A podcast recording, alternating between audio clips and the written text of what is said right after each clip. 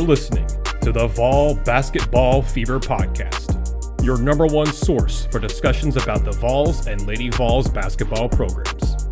We're available on Apple Podcasts, Spotify, or wherever you get your podcasts. We're also on YouTube, Twitter, and Facebook. Now, get ready for a new episode of Vol Basketball Fever.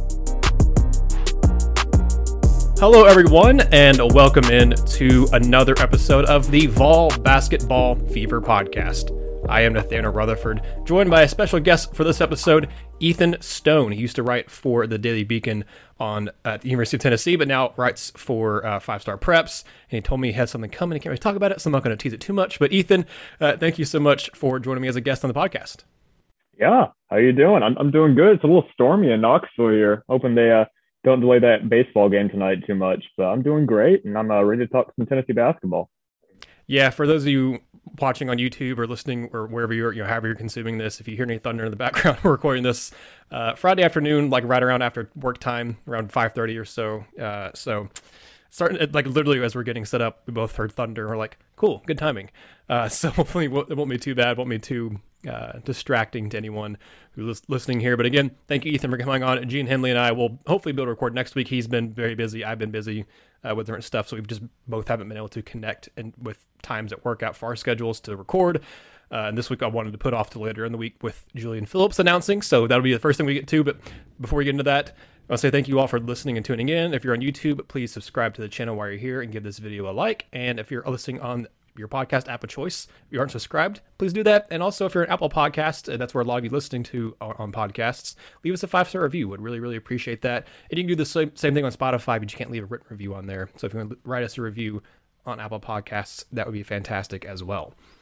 Well, Ethan, as I said, uh, going to talk right off the bat here about Julian Phillips, Tennessee lands the big fish. And it's funny, I was thinking if I was going to have Gene on here, he and I could reminisce because literally, like a month, maybe maybe not even a month ago, but definitely a month ago on the podcast when we had a, a mailbag episode and people were asking us questions about, you know, who could Tennessee add and, and whatnot. We they're talking about Tyreke Key at that point. We're talking about um, Yuri Collins at that point too, and then talking about uh, Phillips. And he and I both agreed at that at that point, like a month ago, we didn't think Tennessee was going to land Julian Phillips. And to be fair, about a month ago, it didn't look like Tennessee was going to land Julian Phillips. But that's how recruiting changes. And then now Tennessee on Thursday, the big announcement, Julian Phillips did it on the CBS Sports, um, their, one of their shows they have, I think CBS Sports HQ, announced that he's going to Tennessee. Ethan, this is, I don't think it can be overstated that how big of an addition this is. Kind of a quote unquote late addition, I guess, too, to the 22 class for Tennessee that just had BJ Edwards uh, signed currently in the class. But Phillips has all the makings of a one and done potential, which Tennessee, it, it, it's, there's kind of a mix of what a one and done production is for a college player because you've seen Keon Johnson, Jaden Springer, and Kennedy Chandler all be one and duns for Tennessee and all have varying degrees of kind of what they contributed to the team, but all were very, very good players. Uh, I think of all those, the ones that had the biggest contributions to Tennessee was KC, obviously. But with Julian Phillips, we'll talk about some more of his fit and everything here in a second. But I want to get kind of your thoughts on him as a player because I've, I've only been able to kind of watch a little bit of some of his film, but what, what film I've seen of his his potential's through the roof. He's a 6'8", 210 kind of forward slash wing, really, really more of a wing. Um, he brings a lot of versatility in a lot of different areas, and I think he brings a lot to the table that Tennessee needs, especially on offense. But I, I saw that you tweeted out Ethan on the when he announced his commitment that not only did Tennessee land him over Bruce Pearl at Auburn, but it also probably should be overlooked that Tennessee landed him over you know the NBA G League and him potentially just going pro out of high school. So I gotta let you talk about you know what Julian Phillips brings to the table, who he is as a player, and then we can kind of get to more some specifics in a second. Yeah. So, I mean, just getting back to my tweet, I guess he he turned down an eight hundred thousand dollar contract for the G League. That's, I mean, we can talk NIL as much as we want. That's insane. Uh, to be getting over Bruce Pearl and guys like that is, is cool and all. You know, you're, you're going up against, I guess, a former rival or a budding rival in, in Tennessee and Auburn right now. But to get him over that kind of money, that's that's just insane. And getting back to who he is as a player, I, I've seen a lot of NBA comps for Mikal Bridges, which I think is really fair. He's six eight guy, can has a lot of uh, you know, presence, I guess, in the paint, but but he moves like he's six foot two. He's he moves like a point guard. He he can finish at the rim. He has the ability, I guess, to get downhill. Um, just a, a great player, I guess, on the outside can shoot the three for a six eight guy. It's not something that you can say for a lot of people. It's actually on the Chase Thomas podcast earlier with uh, Ryan Shumpert, and we were talking about how just he really ups Tennessee's ability to just kind of do whatever they want. Like this signing puts, I mean, the small ball lineup, for example, you can have Josiah kind of roaming around at the four or the three, and Julian Phillips in the same, you know, in the same vein. But Santi Vescovi, uh, Vescovi at the at the point guard position, Zakai at the point guard position, really whatever you want. You can really move around how much height you want to have with this guy, and I I feel like that's the most important part. Um, when you're talking about Julian Phillips his addition to this class, what he brings to the table. Yeah, that was one of my thoughts too. Is does he play more of a three because he is kind of a wing? So does he play more on the perimeter? Because I don't, I don't see him. You know, despite him being six eight, I don't see him being a, a, post guy down low. Like I don't see them trying to use them like they were trying to use uh, Brendan Huntley Hatfield, for example. To me, he's he's a more I think what Brendan Huntley Hatfield wanted to be at Tennessee, I think that's what Julian Phillips could be because uh, he's just built differently. But Huntley Hatfield had the body of a guy that could slash should have been, you know, a really good four, and and what Barnes wants to do. I don't think we'll see Phillips play. To me, at least like at least not like a traditional four. I think he plays more through. It's Like you said, I'm going to be interested to see if Nkamhoua in there. You know, does he start? Is he the five? Uh, with Uros is in there, he'll be five, obviously. But do we see a, a lineup that has you know a Nkamhoua at the five? Um, or maybe Aidoo, but Nkamhoua at the five, Josiah at the four, and Julian Phillips at the three, with which would be weird because usually you go from descending order of tallest to smallest in terms of you know five three five four three two one in the in the spots. Maybe kind of, I mean, I don't know because Josiah's had a lot of experience playing the four the last couple seasons for Tennessee's kind of an undersized four but with his his defensive skill set, he's able to guard those guys that are six eight, six nine that play four or you know, play more traditional four roles and, other offenses for other teams that Tennessee plays. So the versatility that I think Phillips brings is going to be really interesting. And I think again, Tennessee still has some spots left on the roster, which we'll talk about in a second, and where Tennessee might go there. But yeah, the, the versatility for the lineups this year, just looking at what Tennessee is returning, because again, assuming Josiah and Vescovi come back, which I think they're going to, especially with the Tennessee official Twitter account like interacting with Josiah and stuff recently, like it just seems like he's going to come back. Uh, both those guys did not get NBA combine invites like Kennedy Chandler did. So again, congratulations to Kennedy Chandler. That uh, we haven't recorded since that was announced, but he did get an invite to the combine, which will be taking place uh, next week, starting May 16th in Chicago. Uh, so I'll be interested to see his numbers he puts up there. But the Phillips thing to me, I someone even asked me on Twitter, could he even play just as a little bit of, of time as like a, an oversized two? And I was like, I mean, he could. He's just a skilled player, like you said. That I, I think what he really brings is a, a, the ability to drive to the basket and attack the rim, which Tennessee does not didn't have last year. And I think you look at Tyreke Key, another guy Tennessee added. He also loves going to attack the basket and drawing fouls. Like that's a big thing for him. He is um, not quite Scottie Pippen Jr. esque. We saw this past couple years at Vanderbilt where he, you know, grabbed, he attempted like eight, nine free throws per game. But Tyreke Key averaged like five or six free throw attempts per game um, in, in, Indiana State. When I interviewed him on the show, which I'll put a card in the top right hand corner here on YouTube. If you're listening to the podcast, you can just go back and find it where you're listening. Um, just a couple episodes ago, but Key mentioned that he that he looks for that contact. He loves driving in the basket and getting those free throws. I don't know I don't know what you know. Looking at his, I haven't looked at his stats in depth, but I don't know like what Phillips and plus it's hard. They don't track him as, as well in high school and stuff. But I'd be interested to see like Tennessee's free throw numbers this year weren't super high because they were a lot more perimeter oriented, and I still expect this team to be more like you know still be fairly perimeter oriented this upcoming season. But I'm with these two the two additions that Tennessee already has this year, Ethan. I think the free throw numbers for Tennessee next year could go up significantly. I don't think they'll be to the same degree or level they were when you had Grant and Admiral, especially with Grant, the way he attacked the basket and stuff. I don't think they'll be that high because I think that team, as a team, might have they got in the top ten, if not top five, like of program history in terms of free throw attempts. I'm pretty sure they're they're very high up there. I don't expect this upcoming season to do that, but these two guys especially, um, I think Tennessee really needed someone who could attack the rim, and I think they got two guys who love to drive to the basket and you know make the defense crash. And if they don't get the rim and, and you know score, they can dish back out and have a wide open three. No, you're absolutely right. Especially, I couldn't help but think while you were talking about the free throw numbers. Tennessee, like you said, they just didn't get to the free throw line much, and that's kind of getting away from from what Rick Barnes likes to do. I feel like that's why this past season was just so odd. I guess in the in the first game where they're shooting 43s a game, and all, all of us reporters are just like, hey, like this is different, isn't it? And and Barnes was just kind of acting like it's it's you know business as usual, but it's there's definitely a change, and and adding guys like Phillips, adding guys like Key who love contact. I mean, I was I was watching a couple highlight videos, and I've, I've been watching stuff about Phillips ever since I heard his name since he decommitted from LSU, and he loves going to the rim, and he gets fouled often, and he finishes it pretty often as well. So I think, um, you know, like, there's that math thing. I'm, I'm not a math guy, but the the more instances you do something, the more likely it'll average to the mean, I guess, or, or to the average of, of what it's supposed to be. And Tennessee just wasn't there last season. I think just by the pure volume of shots, you're probably going to see that number go up.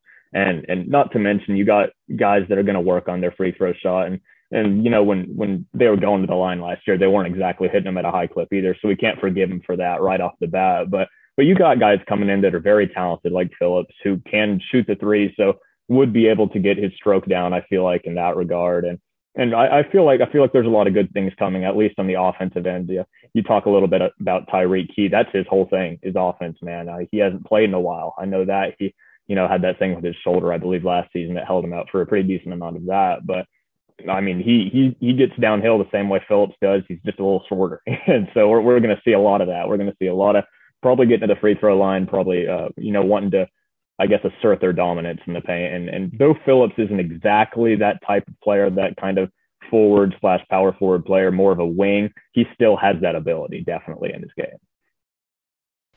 So when I say, or when anyone says five star one and done, I think a lot of times most most fans, not all of them, but I think a lot of fans at least maybe overinflate that and, and, and make that end up being kind of a, put too much of an emphasis on that, maybe too high of expectations. I think when you say one and done, five star, your, your mind immediately goes to someone. Maybe not. Maybe I'm you know overgeneralizing here, but I think a lot. Of, I think there are fans out there who will think of like a Zion or like a you know go to those types of guys who um, you think in Kentucky and, and the numerous one and duns they've had, uh, the, guys like Cousins and uh, gosh, I'm just forgetting. They've had so many. I've already forgotten all the names, but you, you know what I'm talking about. Like you, you think of guys who go out and average 15, 16 points a game, and they, they get you know six, seven, eight rebounds if you're a forward, or you have four or five assists, and, and do some you know some ridiculous numbers.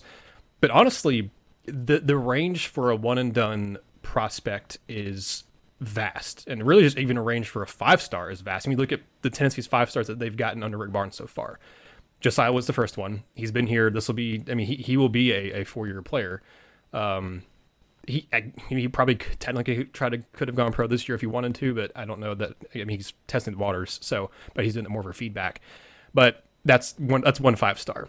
You look at the three that have been one and duns.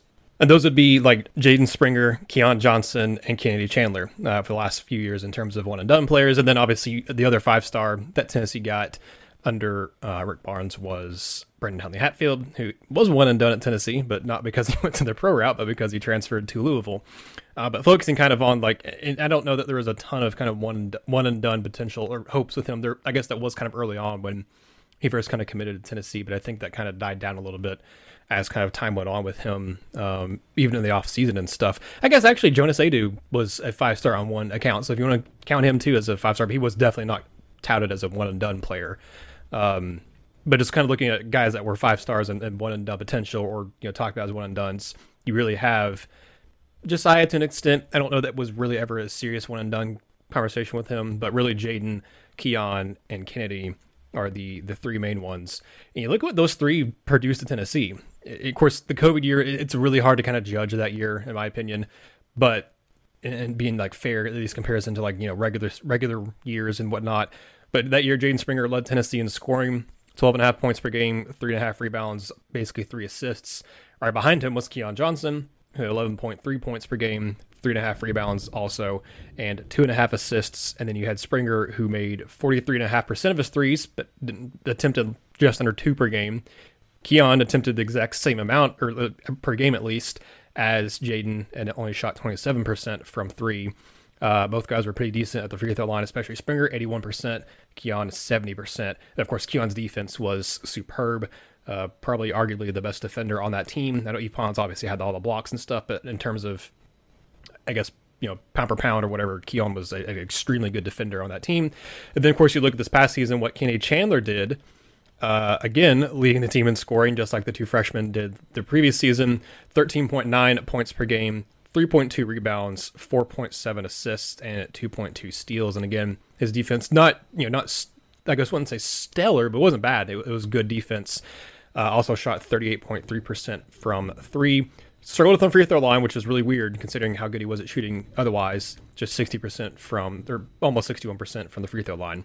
But I'm bringing all that up, Ethan, to get to the point of, you know, what are fair expectations for Julian Phillips, a guy who's a pretty much a consensus five star, pretty much a consensus top 20 player, about top 15, really, everywhere you're looking. I've, I've seen him, I think, 13th, 15th, 16th is kind of around the range I've seen him on you know sites like 247 rivals on three. I don't really look at espn so i don't I, mean, I just don't think they do a good job covering recruiting. Um, but really those main three spots 247 rivals and on three have him as a top 20 top 15 type player. So he's kind of around where kennedy was ranked when he came to tennessee I'm not expecting a Julian Phillips, especially looking at what Tennessee's roster is, who they returned. They have a Vescovi who's a, was is a really good scorer. They have a Josiah who uh, you know showed at the end of the season he can score. I don't expect him to be a guy who goes and averages 13, 14 points a game, but he's a guy who can average double double digits like he did this past year in scoring. I, I think we see Nkamhoua as long as he's healthy, take you know continue his progression, take another step. I don't think you need Phillips to be a guy that comes in and averages 13, 14 points a game like Kennedy Chandler did. But I but I think that's you know fair or not, that's going to be what some people I think expect is him to come in and be a, 12, 13, 14 points per game type of player and a, a seven, eight rebounds per game type of guy. I personally think Ethan that somewhere in that nine to eleven point range and that maybe kind of six five five to seven rebounds per game makes a lot of sense to me. I don't know that a lot of people would be like thrilled with that, but if you also look at just if you look at five stars in general the last few years, look at guys that were comparably ranked to where Phillips has been ranked. That's actually pretty good production from a freshman five star in that kind of 15ish range where he's where he is. I, just want to say like, you know, you, you hear five star and one and done and you think, okay, this guy's going to be a freshman all American, this guy's going to be you know, a freshman all SEC. I think Phillips does has a has a you know freshman all SEC type of um, potential, just like Kennedy Chandler did. But I don't, you know, just because you're a freshman one one and done player doesn't mean you're going to be a a freshman All American, a, a, guy who's going to be, you know, considered for Player of the Year awards. Kennedy Chandler is that Kennedy Chandler is the best one and done player Tennessee's had since Tobias Harris, um, and really those two you could argue. You could, you could make really good arguments of who as of who was the better one and done, Tobias or Kennedy. Obviously, team wise and success wise, Kennedy had the better team, uh, because Tobias was there for Bruce Pearl's last year. But you could, you could, I would be interested to have maybe the argument in a future podcast as to who was the better one and done player. Was it Tobias or was it Kennedy? Um, but I think those are that's that's those kind of productions I think would make sense for Phillips. I just but but the way the roster is made up for Tennessee with Tyreke Key again coming in, who has offensive potential. I don't think expecting Jabari Smith, for example, um, production from Julian Phillips. I've already seen some people mentioning Jabari Smith because they are built similar and kind of look a little similar. I I'm not expecting that from Julian Phillips, and I just want to put on record that you know say, hey, if you are, yeah, that's that's your prerogative, but five star expectations, I, I, think, tend to be loftier than they, for the most of the time than they should be for college basketball players. Yeah, it, it really depends on on I guess his production in the first couple games because Auburn made the mistake of not making um I'm blanking on the name. Uh blanking on his name. Uh the, Jabari or Walker Kessler? Jabari, uh, J- okay. Jabari Smith. I'm going to start this thought over.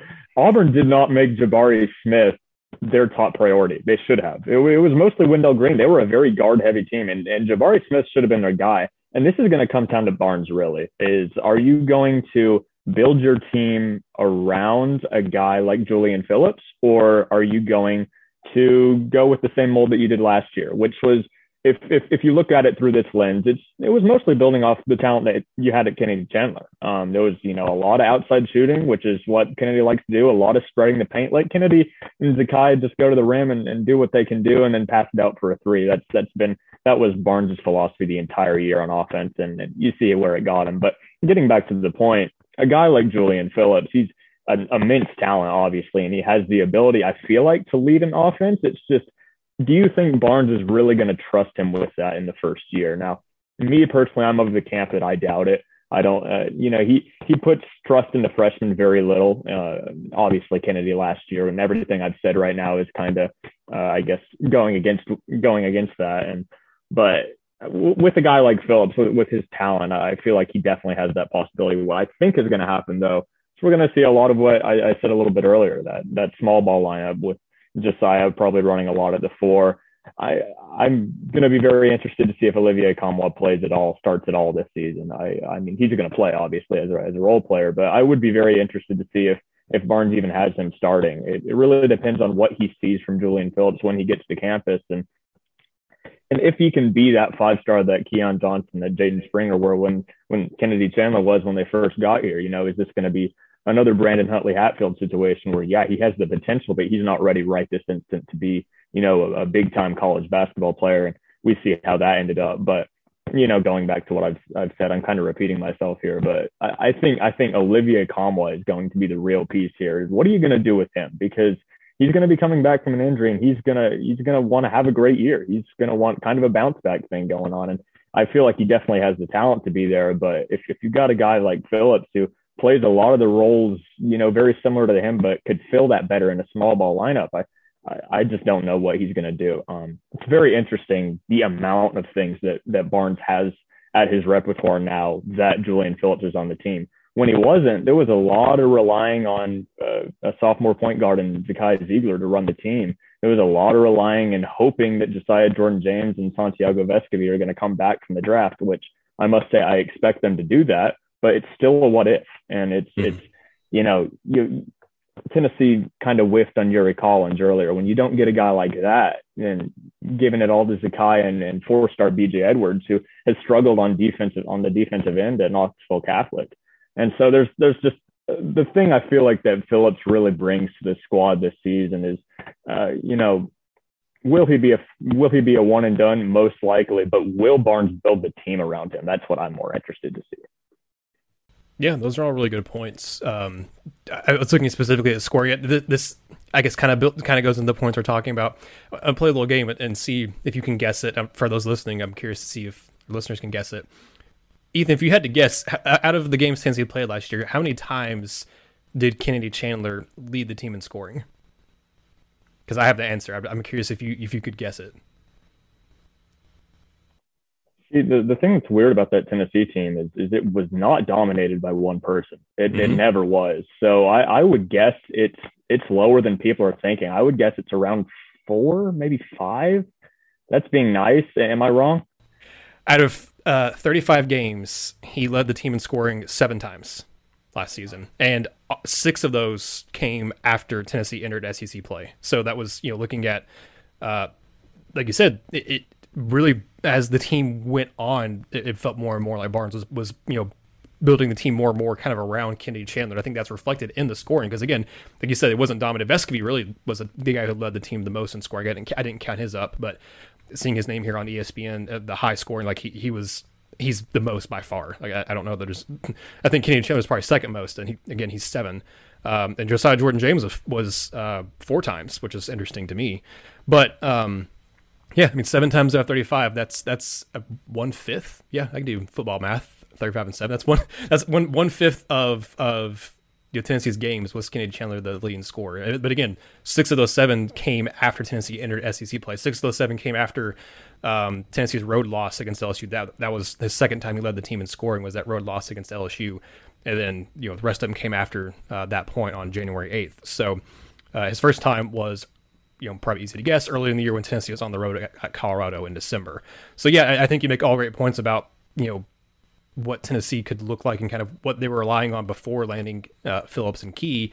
And you also mentioned Yuri Collins. That brings you back to uh, the next kind of talking points I wanted to have here on the show. Uh, and that is kind of looking forward. You know, Tennessee gets Tyreke Key. They get Julian Phillips is a, is a huge addition to this team and has a, a lot of potential you know, of course, knock on wood, staying healthy, uh, especially for Tyreke Key too, who just had the shoulder um, issue last season. Uh, but he's recovered well, and, he, and you know, if you, again go back and listen to the interview I did with him, he's doing fine. Um, it looks like he's feeling fine at least. Um, but looking ahead now, Tennessee still has roster spots available. Uh, you still only brought in B.J. Edwards, Julian Phillips, and Tyreke Key as your you know three additions to the roster. But you've had so many guys leave in terms of going to the NBA, in terms of graduating, in terms of transferring. You still have spots open, I believe, for three more additions. Two of those guys that Tennessee targeting, who I think they both they have a really good chance at at landing, are coming in this weekend, Ethan, and that is Tobe Awaka and DJ Jefferson, two prospects, which we'll, we'll talk about them in a second. But I want to go to the point guard conversation because I think that's really intriguing. Because you mentioned they, they missed out on Yuri Collins, he decided to stay at St. Louis um, which you know that's his prerogative. I don't blame him for doing that. Um, but they also one of the targets they, they had reached out to Lofton, who is going to represent Bonaventure, just announced today that he's going to Florida. So Tennessee will have to play against him, and I don't like that because I think he's a good player. uh, and also, Mike White is no longer at Florida, so uh, I, there's really only they can only go up, in my opinion, in terms of their coaching down in Florida. So that'll be interesting to see how Tennessee does against him, how he does at Florida. Um, but really, it seems like right now you have. I think there's maybe a couple other names that have been out there for Tennessee on the the point guard front, but it's kind of Tyrese Hunter, and then what after that? Because he he's he's visiting Texas this weekend. That's going to be his last visit, I think. Um, the of the officials he's taking. He visited Tennessee recently, not so long ago. Um, really like Tennessee from what I gathered, but again, I don't know that Tennessee. He, he's also considering Gonzaga, Purdue, Texas. I think they have more potential kind of immediate path of playing time in terms of him being the main guy at Tennessee. He would, I still think, get a really good chunk of minutes, but you would be platooning it kind of more or less with Zakai Zeigler, and then also BJ Edwards is still going to play. He's a really good player. It's just a matter of how much does he does he play as a true freshman. I I feel like Hunter probably goes to Texas again. He's visiting him this weekend. I don't know when he's going to be announcing or anything like that, Ethan. But if Tennessee misses on Tyrese Hunter, is it worth still going after a you know a transfer point guard? Because I you know, I, I, saw this posted I think on the on the forums on uh, Vol Nation. So shout out to the Vol Nation forums. Somebody posted you know how far down of a list do you go before just putting in Vescovi as a as a backup point guard is a better is you know is a better option than some person you're going to grab at the transfer portal. You know should you just save that spot for the 23 recruiting class or the 23 you know transfer cycle? And I think it's a fair question. If Tennessee doesn't land Tyrese Hunter, you know, Ethan, I, I still there's still a couple guys out there I think in the transfer portal that I would look at from a point guard perspective, but at some point it's the law of diminishing returns where the further down that list you go, you might just be better off using, you know, a sophomore and a freshman and then having Vescovi be, you know, a, a, I wouldn't say an emergency, but a guy you put in there. He's better off the ball. I would much prefer to have Vescovi off the ball because we saw this past year. He flourished when he didn't have to be the main ball handler. And he wouldn't have to be the main ball handler, but you know, having him come in there and be a point guard for five minutes to give Zeigler a rest would be, you know, not ideal, but it'd be better potentially than a guy you can go pull from, you know, some small college that would not be a big fit at Tennessee. So if Tennessee doesn't get Tyrese Hunter, what are your thoughts on going and getting a transfer point guard? Because I think it's still worth it, but you're getting very dangerously close to the point where it's not going to be worth it uh, if you don't get Tyrese Hunter. Yeah, BJ Edwards is an emergency option, but that doesn't mean that he's an awful option by mm-hmm. any means. I mean, the, the guy is is going to be your guy, and and as much as Barnes likes to take him off the bench, you you don't have Kennedy Chandler. He's not walking through that door anymore. So so the guy is going to be the dude, unless Tyrese Hunter, and like you said, that that's you know might be a pipe dream with Courtney Ramey leaving um, Texas. Uh, Tyrese Hunter going there seems pretty likely in my opinion. Um, and if Tyrese Hunter does does show up, I feel like he'll get the start over Zakai. I really do. I, I think he's he's a fantastic player. Uh, he he did really well at Iowa State, but you know I I feel like Zakai is is going to be that guy. BJ Edwards, like I said, an emergency option. And and like there's there's guys like Courtney Ramey that you could maybe go after. He'd he'd be a great option if you, if you could land him. I'm not sure how many talks Tennessee has had with him. Another guy I really like is Malachi Smith. Like he's not really a true point guard at out of Chattanooga, so I'm not really sure if you're really uh, adding anything there to really help Zakai out. But you, you can ask uh, Gene on the, anyone who's listening who listened to a couple podcasts ago. I would love Malachi Smith to come to Tennessee. You're right, he's not a true point guard, so I don't know that really addresses your need. But God, I, am a huge Malachi Smith fan. I, I, would love to see him in the orange and white. Don't think it's going to happen, but man, I, that would be a I, there's not a guy I've wanted more that I don't think there's a realistic shot of him coming to Tennessee than Malachi Smith uh, as a transfer. I, I, would love for him to come here. No, I agree with you 100%. But yeah, getting back to the point guard problem, the the other thing that you say uh, that's I, I think really interesting is Santiago Vescovi, he could absolutely act as that backup uh, emergency point guard if, if BJ Edwards really does not turn out to be what Barnes, uh, I, I, guess, wanted him to be. Now, it's it's not the end of the world. I'll say it a thousand times. Zakai, Zakai is a perfectly reasonable starting option. Now, when you want to give him rest, BJ Edwards, it's not going to be the end of the world. He's a fantastic offensive player, and I feel like he could really flourish in an offense that that moves the way that Zakai and Kennedy moved last season. It's just he's not, I feel like, going to be able to immediately lock in on the defensive end the way that Barnes demands his point guards do. And if that's the case, then then we're not going to see a lot of BJ Edwards. It's as simple as that. And and Barnes will figure it out from that point. Having a guy like like Phillips, uh, like Julian Phillips, come in, that can really stretch the floor and really, uh, I guess, give Barnes the options, kind of like we were talking about earlier, to be able to, I guess, mitigate that problem. So if if you have to reach for someone and you're Tennessee, I wouldn't bother. I, I would not bother. But if, if you can get a guy like Tyrese Hunter, that that just makes this team go from top 15 to easily comfortably top 10 if, if you've got a guy like Tyrese Hunter going in. But with with a a cast like Gonzaga, Texas, Kansas, that's that's going to be difficult to do.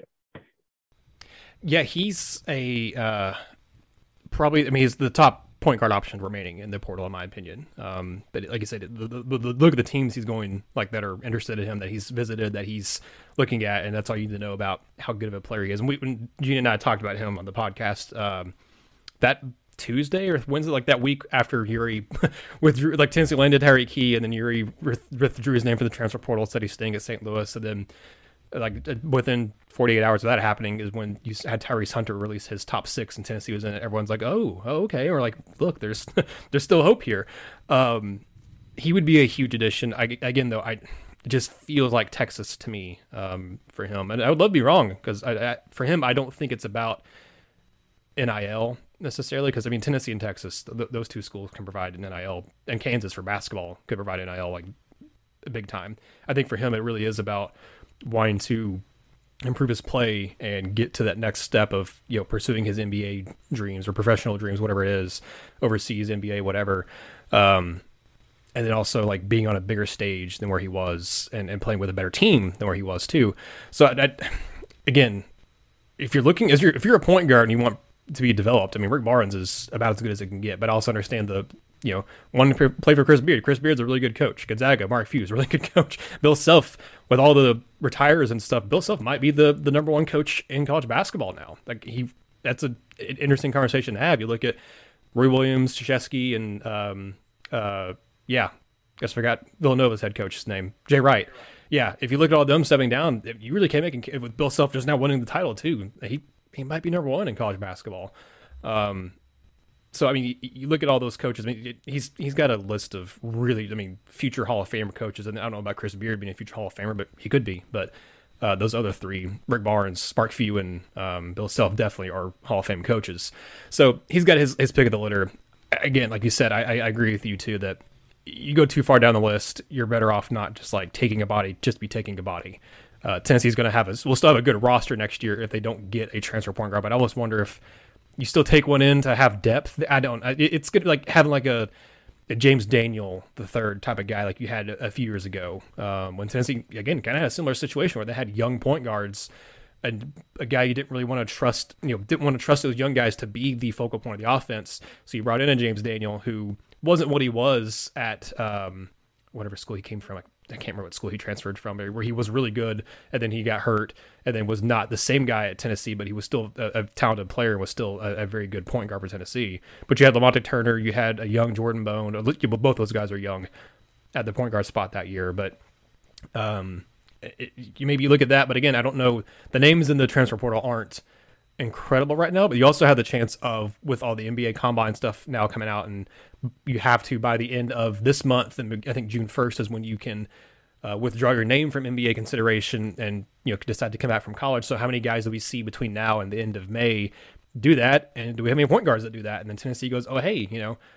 That's a guy we've been in contact with already before, and you know now we have a legitimate shot of maybe landing him. So we're not done. This is this by this point last year, Tennessee had added a, a, few names onto the roster and several names actually, but they still hadn't added, you know, for one, as like Zeigler. I don't think at this point they'd added maybe a, an Handje Tamba and they'd added a, a, good amount of the guys they ended up you know having for the roster this year, but they still had a couple guys they hadn't added.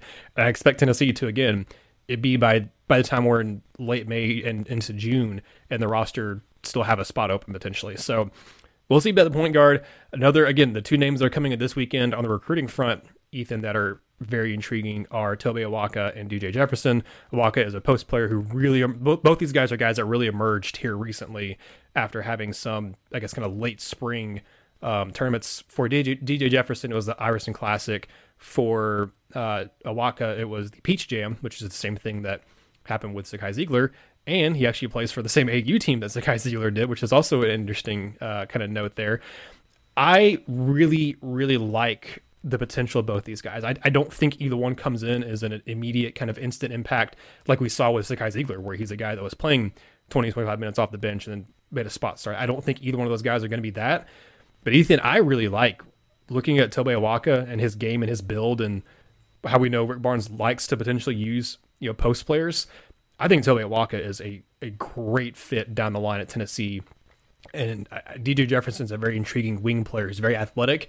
I think he's a little more raw. That's why I think he's not a guy that I think both these guys kind of are. But I mean, Tobe Awaka to me is he looks like a guy that's a built perfectly for a four or five role in a Rick Barnes offense and defense, in my opinion. I, I, think he is.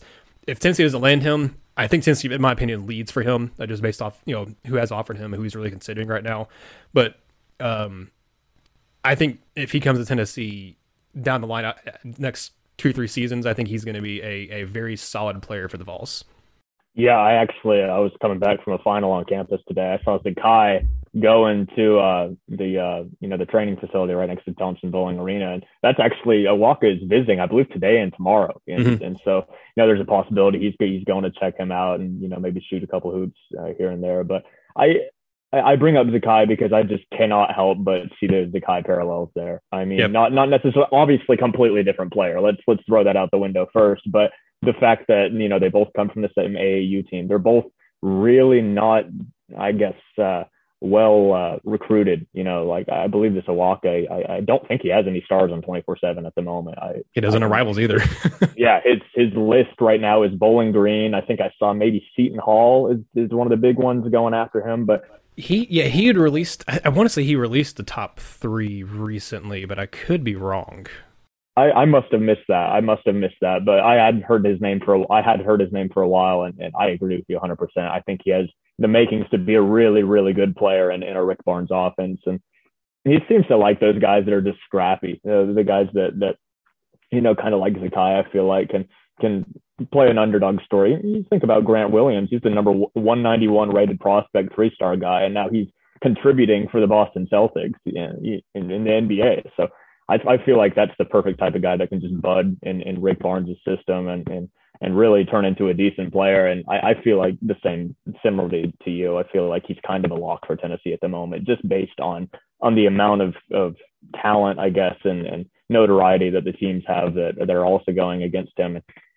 About Jefferson, I, I don't know much about him. I'm going to be 100% honest, straightforward with you. I know he's a three star guy, Richardson, Texas, and uh, he, at, at the moment, he's just another body. I feel like he's a guy that can be very similar, maybe to Jahmai Mashack, Quentin Diboundje this past year. He can, you know, fill that role on the bench, come in every once in a while when it's needed. But really, you just need those dudes so you can build them up because they got to come from somewhere. And and it really doesn't. It, as I've been talking about with the Awaka, Barnes really doesn't care about the stars. He he cares about the work ethic that you put in. And I, I feel like Jefferson would would be able to fit that mold just as another guy to add to the roster because when you look at it, Tennessee's got their starting people and they've got their backup people. There's there's nine or ten players that that could legitimately see some pretty good playing time, especially adding Phillips and and adding BJ Edwards probably coming in after Zakai. So there's there's not many, I guess, minutes remaining on this team for next season. The the worry is if someone goes down with an injury. Um, that's obviously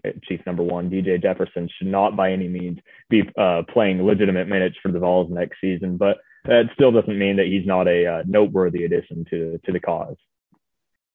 Yeah, no, I was wrong. It was not, not Tobe Awaka didn't put out a top three or top you know teams. Whether it was DJ Jefferson, I knew he did, but I thought Awaka did too. But uh, Jefferson top three were Tennessee, Wake Forest, and um, Washington State.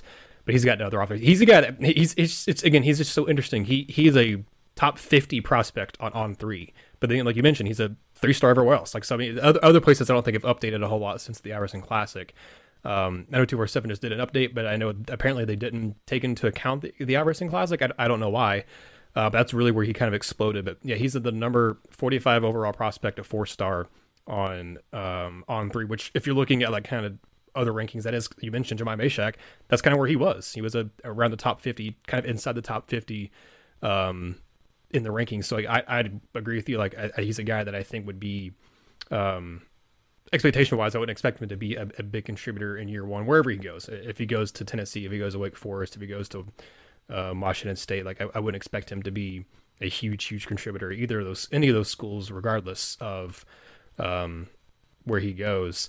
But he is a, a guy that's really risen up the ranks. He's got again very athletic. He has picked up a lot of offers recently. I want to say he's gotten offers from like Iowa State and Creighton and whatnot. So again, you know, some pretty pretty good schools over the last few years in, in college basketball. Um, trying to trying to see if I can find his like timeline if uh, on three does a little offer timeline, and I don't see that they do. So yeah, he, he was once committed to Tulsa, uh, and he decommitted from them in March, and that's when he's really kind of blown up since then. So yeah, both of those guys though are visiting this weekend. Like you said, I think Awaka, as we're recording this, might already be on campus. Um, hopefully, he's staying safe in the storm that we are experiencing here in Knoxville right now. Um, but I think like those are the three names to kind of keep an eye on right now are Hunter, Awaka, and Jefferson. Um, I think there's a pretty decent chance Tennessee gets both Awaka and Jefferson. If not, I think they at least get Awaka and uh, again Jefferson. I mean, playing for Steve Forbes would be fun in Wake Forest. That I, I I just be honest, don't really know a whole lot about Washington State's basketball program. Um, what, what they've been like the last last few years, but I mean, those are pretty good schools for him to be committed to, to Tulsa, and then have three uh, high, more than that, but three high major offers and, and have three high major schools as your options uh, uh, as, as, now as you, you, were committed to Tulsa like two months ago. So uh, really, Ethan, kind of I guess wrapping up a little bit here on the show, like the the roster to me there's still more pieces to be added. But I look at what the roster looks like on paper right now. Again, this is assuming that both Josiah and Vescovi come back next season. Again, I think they will. If Nkamhoua, you mentioned him earlier, as being kind of kind of the X factor in a way, as you, I think I can't remember the exact wording you said, but him being a, a kind of a, a big piece for this team next year. I like the potential of next year team. It, to me, it really hinges on health in the front court and what the point guard position is going to be. Those are kind of the two biggest questions because I, I think if if Nkamhoua's healthy, he takes he continues taking that steps forward of what he was doing because he, he was being a productive eight and six guy um, and was kind of even progressing a little bit more than that before he had his injury in SEC play. Um, was starting to finally, you know, against better competition, actually putting up some pretty good numbers and was looking better against SEC competition before the injury against South Carolina. Jonas Aidoo, I think, has an immense potential how big of a step does he take in year two under um, this coaching staff? What does I mean? Does Uros? I mean, got made fun of a lot, and we you know I'd like make jokes about him a little bit too, but like he progressed last year. He was a guy that averaged four, basically four and a half, four and a half for you last year. And if he gives you that again this year, or maybe ups it to five and five, like that's solid contributions off the bench from uh, from your your five guy. That's your backup five. I I think the potential for this team I, I think the ceiling probably isn't as high as this past year's, but I think the floor is basically the same, maybe maybe even a little higher of a floor. I think this team, again, it depends on kind of who they add. It depends on what the point guard position does. This team could be again another kind of Sweet 16 potential type team. I think next again, this is we're in mid May. There's so much more left to happen. It also depends on what happens in other SEC schools. You look at the recruiting that some of the schools have been doing, some of the transfers that teams have brought in. Uh, the SEC is getting stronger and stronger every day. It feels like again we just saw Lofton go to Florida. Um, but I, I, think Ethan, to me, I don't want to say the potential of this team is better than this past season's because I, I, don't think it is. Unless you maybe if you get Tyrese Hunter, it is. Um, but I think what you have right now, I'm looking at what you could potentially add. I think this is going to be again. You mentioned it. They're they're a top 15 team preseason. And I think that's fair. I think they will be a preseason top 15 team, even if they don't add another big, big difference maker like a Tyrese Hunter. I think this will still be a team that, you know, analysts and media folk will look like, look at and say, okay, they're returning, you know, a, a, they've lost a lot of guys, but a lot of those are bench players. They're returning a, a big chunk of their production, a lot of their starters, and they're going to be a team that's going to be another top four SEC team. If you're top four in the SEC, you're a top 20 team in college basketball now. Yeah, you touched on exactly what I was going to say. I, I feel like there are two major, um, I guess, things this off season that that really, I guess, raised the floor for for this team, and that's you you've added veterans, not added veterans, you've kept veterans, and and all the guys that have left, it, it's not like any of them are a huge you know, press the panic button type of thing. You got Brandon Huntley Hatfield leaving, which is probably, I, I guess, the highest quality of of the entire group, but it's not like he was setting the world on fire by any means. Justin Powell, kind of the same way, and he might return to be totally honest with you, just because he would have to sit out a year. Victor Bailey, also not really that, just not that big of a deal. You can replace him with Tyreke Key at the very least, but I mean, let's just go through the starting lineup plus plus rotation here. We got Zakai Zeigler, he's going to take a step, almost no doubt. And playing without Kennedy might mess that up a little bit, but I, I, I don't expect anything scary from him. So the Zakai Zeigler, you got most likely Santi Vescovi. Uh, and you can, I guess, play it however you want from here. Can, uh, for the sake of the argument, I'll go Phillips and then James and maybe Uros, just because that's what Barnes has liked to do in the past to have him at the five. We're leaving Com on the bench here. We're leaving Tyreke Key on the bench here, and, and not to mention Jonas Aidoo on the bench. That's eight dudes right there. That's a rotation. Um, you know, working working injuries into that, that's where that becomes a problem. Working. Mm-hmm you know, Jahmai Mashack is probably the number nine in that in that offense with BJ Edwards at the number 10. But with injuries, all of a sudden Jahmai Mashack is getting legitimate minutes. And then, you know, you just got to kind of hope that he takes that big step, gets his offensive game down a little bit. And I, I think Mashack, not to go on a tangent about him, but I think he can be a really decent defensive player. If he can get a shot down, I think I think fans are going to like him a lot. I really do. If he can if he can up that from whatever it was at three point percent range just a 30, 29%, man. Get it, get it to a point where you're not breaking it off the backboard. And I, I feel like people are going to like him a lot. But I mean, the, I, I, think, I think you nail it. Even without Tyrese Hunter, this team is, is going to be good. They're, they're going to be legitimately a, a, threat. I feel like even without Kennedy Chandler and maybe even without that alpha male guy, you, you can talk about Phillips being that guy, but we just don't know as of right now. And, and something else I think that's really interesting is it's it's midway through May. We've still got a pretty decent while. As Zakai Zeigler, he he committed, I believe, not even a year ago. It was like August 27th or something like that. I mean, no no one knew Zakai Zeigler's name a year ago today. And and look at look at what we're talking about now with that guy starting. Um, and and so you could add anybody from heck, I'll say it overseas from uh, I don't know, maybe someone randomly decides that they want to transfer out of a big tier program anything like that could happen. So, so I feel like, you know, the story's not quite written yet. I feel like the story's not quite finalized, finalized yet. And even right now, if everything stays how it is, this is going to be a pretty, pretty good team next year. Yeah. It's, it's kind of crazy to think about when Zeigler committed because it was, um, August 27th of last year when he committed, which you're, you're getting up close to the, the start of, uh, fall practices by the time, like for, for like college basketball fall practices by the time he like committed and everything.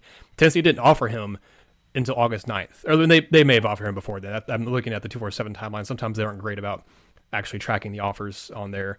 Um, but I know Tennessee was interested in him before that. But yeah, um, he didn't actually commit to Tennessee. He visited them an official visit on the 22nd and then committed on the 27th. So yeah, just like that, immediately he was like, "Yeah, this is where I want to go," and just look where he is now. Well, something like that could very easily happen. I guess is all I'm trying to say.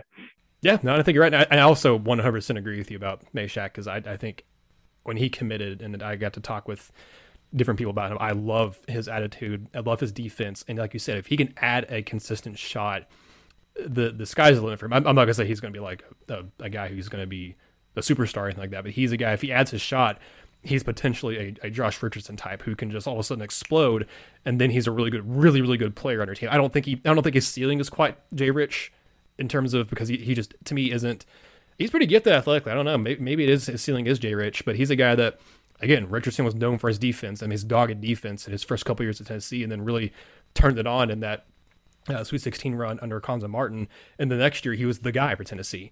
I don't ever see Mashack being the guy for Tennessee, but if he can figure out his offense, if he can get that shot down, or maybe even be a guy that can drive to the basket, if he can bring something offensively that Tennessee needs, um, whether that's this year or next year, then like you said, that, that that's going to be a big boost for whatever team, if it's the season's team or technically next season team or the year after that where he's in year three you know, I, I, think he has a high potential, and I've, I've always been a fan of Mashack, and I, I hope he figures it out at Tennessee because I, I, would love to see him succeed at Tennessee. But Ethan, uh, it's been fun having you on here, buddy. Uh, we'll have to have you on again sometime um, in the future when Gene and I can't get our schedules to align again, or just have you on for an extra episode because it's it's fun talking with you here.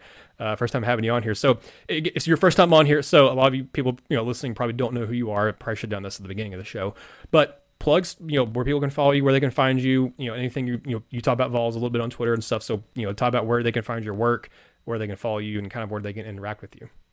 Yeah, so I used to be the assistant sports editor with uh, the Daily Beacon on campus. So I just graduated, just about to get out of there. Um, you know, I'm very excited for, for what's coming next. Hopefully, uh, some some good things in the future. I got something working right now, um, so hopefully I'll stay covering the Vols here in the future. But you can uh, find me on Twitter, Ethan Stone 23, 23 for Devin Hester. you remember that. But but yeah, just find me there, and then hopefully I'll be uh, entertaining and, and reporting for a pretty decent time here in Rocky Top. So you're a Bears fan, Ethan? Yes, yes, sir. Yeah. So like, really quickly before we close out, how happy are you about Velus Jones going to the Bears? I am happier than a lot of people. I, I really am. I feel like there's a lot of Bears fans that that because at that point in the draft, there were guys like Jalen Tolbert available. There were some some really really decent wide receivers available, and when when he when they picked Velus at first, I was like, mm, I'm not sure about that. And then I got thinking about it more, and I was like, you know what? He could be a player. He could really really be a player in this offense because you know I don't want to go too far into the Bears, but they got Darnell Mooney, Byron Pringle, and that is it, my friend. so, so Velus Jones, he, he has a chance uh, to, to really be a good player for them. And I know Justin Field specifically asked for, for Velus to be on the list. So that obviously building that connection right there, that, that's going to be really interesting to see. And I, I really hope the former Vol can, can uh, produce on Sundays for, for my beloved Bears. I hope for your sake that he can too, and I hope for Velus' sake he can, because I, I, like Velus as a not just as a player, but as a person. He seemed like a really just nice, cool guy, and I, I, like his personality. So I hope he succeeds there. Hope he's the next Devin Hester because he's obviously going to be using special teams for you guys. So hopefully he's the next uh, Devin Hester for, for the Bears. But thank you, Ethan, again for coming on here. That would be again. I'll, I'll put your Twitter and stuff on the description for the podcast and on, on YouTube, so people can just easily click there and find you on that way. But again, thank you all so much for watching or listening, however you're consuming the show. If you're on YouTube again, please subscribe if you haven't already. Share this with Vol, fr- Vol fan friends, or if you're you know friends or family with Julian Phillips, you know, we'll love for to have you, your comments stuff here on the on the show. You know, leave a comment down below on YouTube or subscribe to the podcast. We'll be talking about him, I'm sure, a lot in the next year or so uh, for Tennessee basketball. So thank you all again. Signing off for Ethan, I am Nathanael, and this has been another episode of the Vol Basketball Fever Podcast. Thank you for listening to the Vol Basketball Fever Podcast. Make sure you subscribe to the show so you never miss a new episode subscribe to our YouTube channel for more video content, and follow us on Twitter and Facebook as well. Thank you, Vol fans.